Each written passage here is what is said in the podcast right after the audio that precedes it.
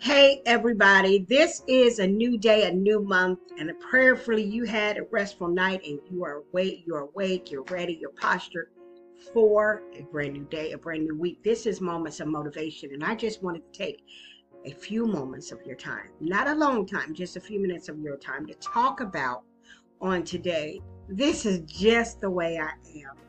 See, when people say this is just the way that I am, it's saying that I have no ability or no desire to change.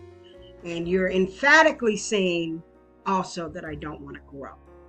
When you say this is what you, what you get is what you see, you're saying that God is limited in who he created you to be. Yes, we have personalities. Yes, there are things that we just become accustomed to doing because we've done it for so long or what have you. So we come up with this mentality that when people say, you know, something about something we're doing or saying or behavior, well, this is just the way that I am.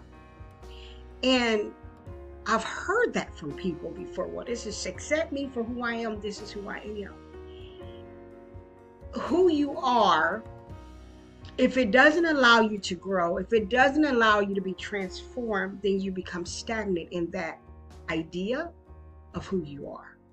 When the Bible says he created you in his image and likeness. And so when you're created in the image and likeness of God, then that makes you have that gives you the ability to be changed that gives you the ability to continually growing i believe we're continually growing i don't think we, at any point in our lives when we get to the point where we say well I, this is it you know i believe we're always growing and we should always be growing we should be growing into some things and growing out of some things. We should be able to shift. We should be able to transform. God is always working in us. So whenever you say, well, this is just who I am, you're putting God in a box. And you're saying to yourself, you have no desire to change. And that people might as well just accept it for what it is. I don't believe that that's God's best or his will for any of us. To hold on to who we who we think we are right now instead of asking God, show me who you've created me to be. I want to not be able to just be a personality. I want to be who you call me to be. I want to walk, talk, and think how you call me to walk, talk, and think. And so if I need to shift some of that language, how do I do that?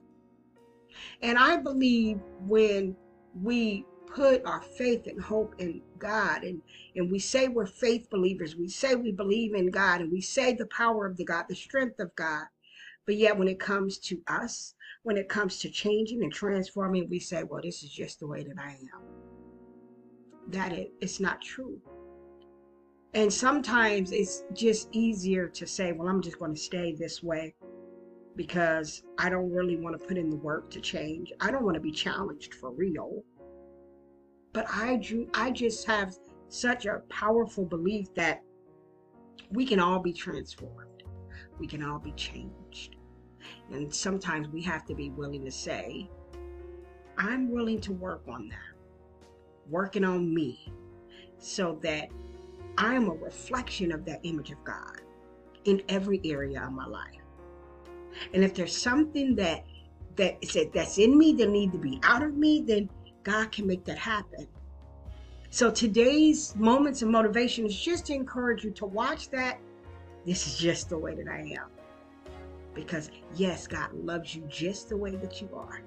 But one thing I've learned is that He loves you enough to not leave you less than His best. This has been Moments of Motivation. I pray you guys enjoy these little tidbits, these moments. We'll do it again. But until then, until next time.